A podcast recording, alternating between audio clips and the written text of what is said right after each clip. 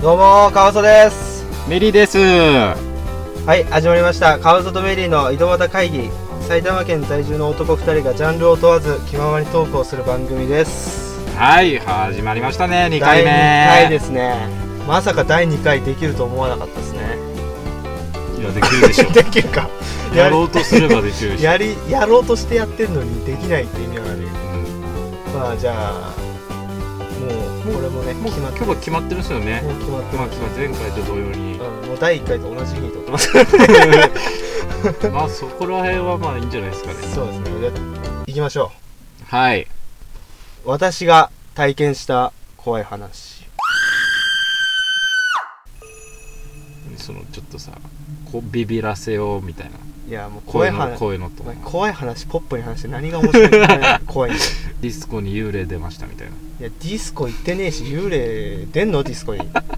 え 出るんじゃないのか。どこディスコだよお前すげえなんか DJ 幽霊みたいなさ。あそいつがあれ演奏してんのそうでなみんんかな踊ってんの DJ ポリスとかさ、今よし流行ってるじゃん。変態みたいな感じが出てきちゃう幽霊より はい、どうぞ。そうそうじゃねえよ急に振るけどこれこの感じで怖い話してあも分かった怖い俺気が何しも言わなないい何も言わないからうん始めてで話していくよ、うんじゃあまず私の体験したこういう話これはですねまず私が3歳ぐらいの時夜泣きをする時期があったんですよはいでなんで夜泣きをするのかっていう理由も親は分かんなくて赤ちゃんだからじゃないいやだからそそれだと思ってたんですよでまあおばあちゃんがよく家の周りに塩をこう時計回りに巻いてくれてでそれで泣き止むっていうことがよくあったんですよ、 あその四隅にあの塩をうん、こう四つ角に巻いてあくそういうんじゃなくてもう家の家の周り家が建ってるあ周り家のを外に巻いちゃうんだそうそうそうもう塩を巻いてであれあれ時計回りにしないとい本当はいけないらしい、あうそうなんん、半時計回りだとどうなのわかんないいもっと夜夜泣きすんじ ゃないだからそれでいやあの半時計回りであれ夜泣きし始めたらちょっとそれはそれで面白いよ夜泣きしてあの面白いとかの段階じゃないんだよ はいどうぞコメディ要素でやってねえからあうのもう毎日ってかもう毎晩毎晩泣くらしいんですよ私んこれはおかしいんじゃないかと思って単純な夜泣きだったら泣き止んでもいいくらいの年齢まで来てたんですよ、うんじゃあなんかの病気じゃないかみたいなまあ、病気とかもあるけどでもやっぱり夜っていうのと塩まいてうんあの泣き止むっていうのはちょっと異常あまあねおかしいよね異常じゃねえかっていう感じになってすげえ塩好きみたいないやいや別に俺が塩まかれてるの分かってねえからねまずそっか3歳だもん3歳で塩好きって別にすど俺味噌ラーメン好きだからいもう3歳から味噌ラーメン食ってんのかやってんのかや食ってると思うよ俺すあ親そっかうん親の影響でラーメンあーうん好話進まないからさ きおめえのせいだろ親戚のおばさんとかがそういうなんかお寺とかのなんか情報を持ってたんですよそのう霊ん的なものの問題なんじゃないかみたいパイプがあったんでその、なそうそう霊の対処するパイプがあったんですようん、どんな家庭で、それであのちょっと見てもらうっていう感じになってうん、でまあ某お寺まあ俺も知らねえんだ正直そこは、うん、でお寺に行ってでこう見てもらうことになったんですよ私がうんはい見てもらったらこれは先祖の問題ですと先祖先祖の問題お墓参り行ってないからとかあそういう話はそういう聞き問ます題じゃなけくどてばあちゃんの代とかばあちゃんの代っていうかばあちゃんがいる時とかはもう結構あ昔の人ってちゃんと行くじゃないですかーうんだから脈々に受け継がれてきたみたいそうそうそうそれでこう話を聞いたんですよなは聞いいたらしいんですよ親がで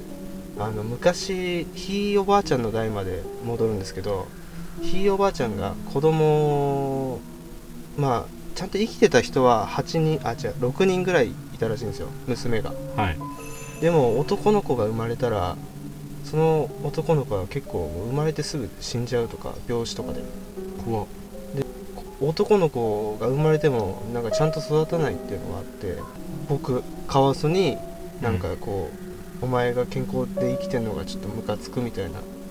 先祖先祖から先そ祖うが思われちゃったそう思われててっていうのが原因なんじゃねえかっていう話があって、あでもひどい話だよねうん、先祖がだって勝手な理由でそうなんですよ、まあし嫉妬っていうんかなそうだよねけ最近これ結構前からしてたんですよこの話はでうんも最近知ったのは自分の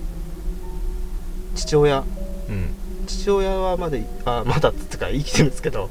うんで父親のは今長男なんですよ姉がいて長男でうんでもうその下その下にもう一人男の子がいたっていうのを知男の子っていうか、まあ、男が生まれたっていうのを聞いてうんでだから父親の弟が本当はいたんだけどそれも病死とかで亡くなっうわてでお多分父親の年齢ぐらいまでいたら多分医療もそんなにーねそうですよねうん、そんなにあれでしょう対応できないってこともないと思うんだけどなと思ってたんだけどえそれ何が原因で亡くなったりとかしたんですかねいやでも多分病死だったと思うんだよあね全員病死う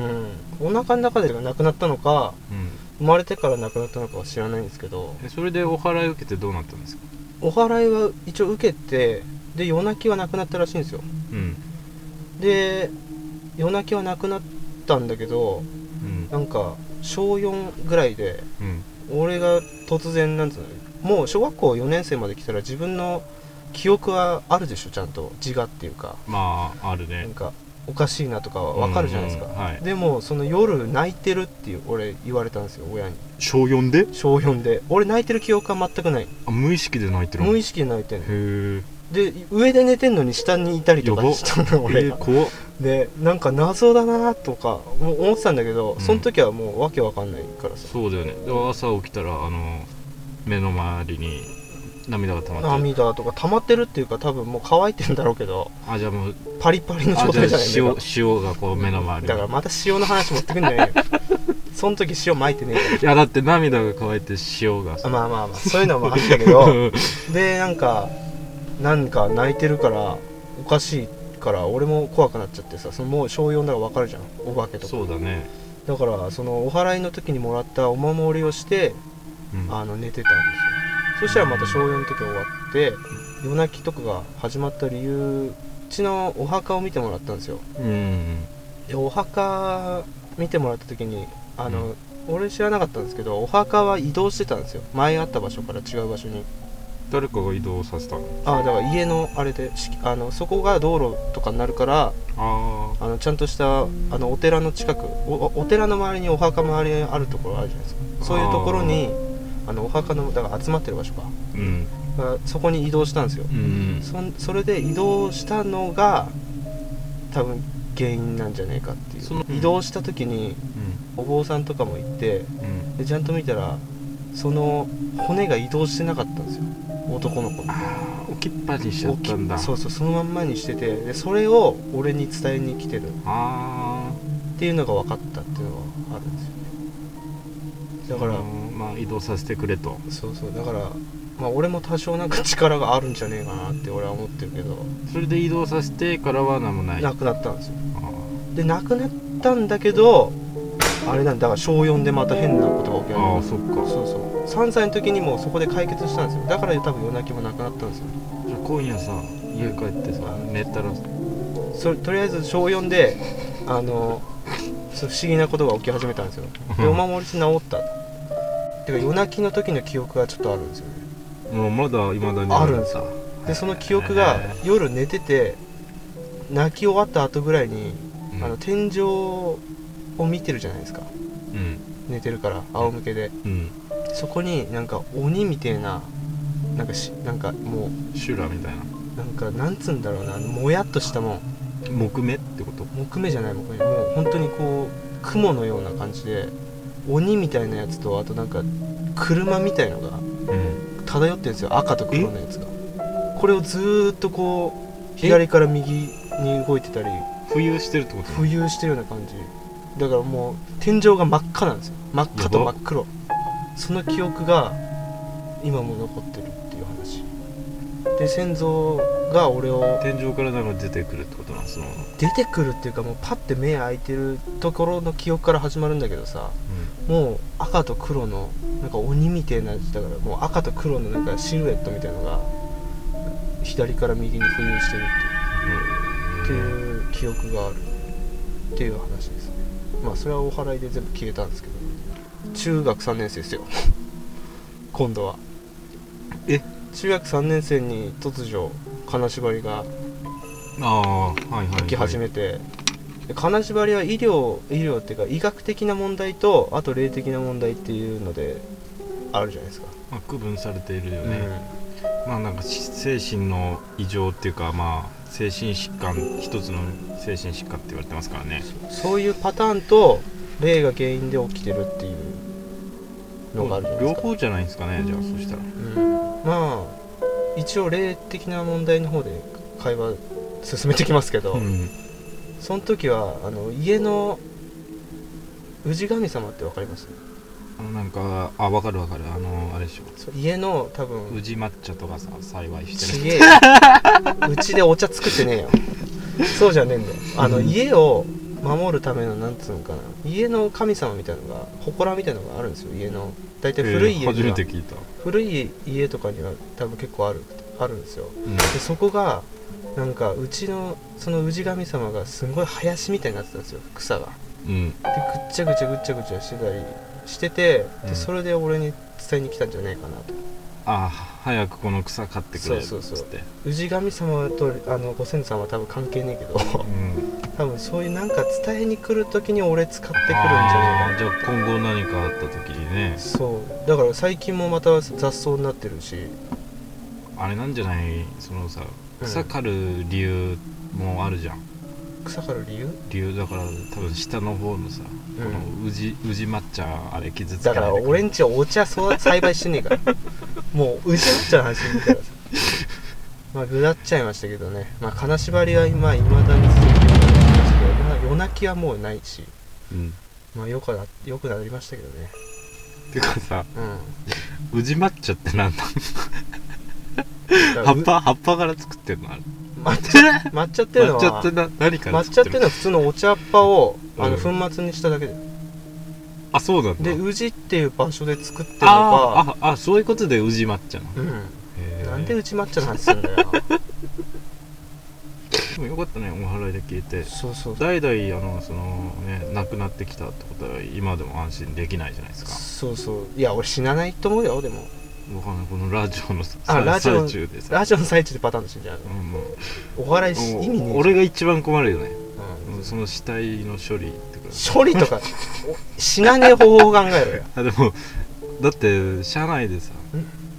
人死んでんだよ、ちょっと嫌じゃね警察呼ぶでしょいや車内って言ったって俺の車だからねこれおめえの車でさパターンって急に死んじゃったらさ、うわ困るわって思うかもしれないけどさ、 まあそうだけど俺の車で俺が普通に死のうがどうでもいいでしょ別に、まあおね前はまあほっとくわな、うん家帰れよ普通にあるって、家帰るわまあこれはねでも解決した事件だから事件でもねえよ 別にあまあ事件っちゃ事件だよ俺の中でね、うんなんかそういう霊を信じられねえとか思う人もいますけどやっぱそういう体験してる人とか見ちゃった人はやっぱり多少はねいるんじゃねえかとか気安く死ねえスポットとか俺行けねえからさ怖いかまあ行かない方がやっぱねら、まあいいかな何が何があるかわかんないですそようそうそうねそうまあこれからなんか怖い体験とかしたりしたらまた話すと思うんで、はいはい、じゃあ今日私のおは話は以上ですねはいメリーでした川添でした次回もよろしくお願いしますお願いします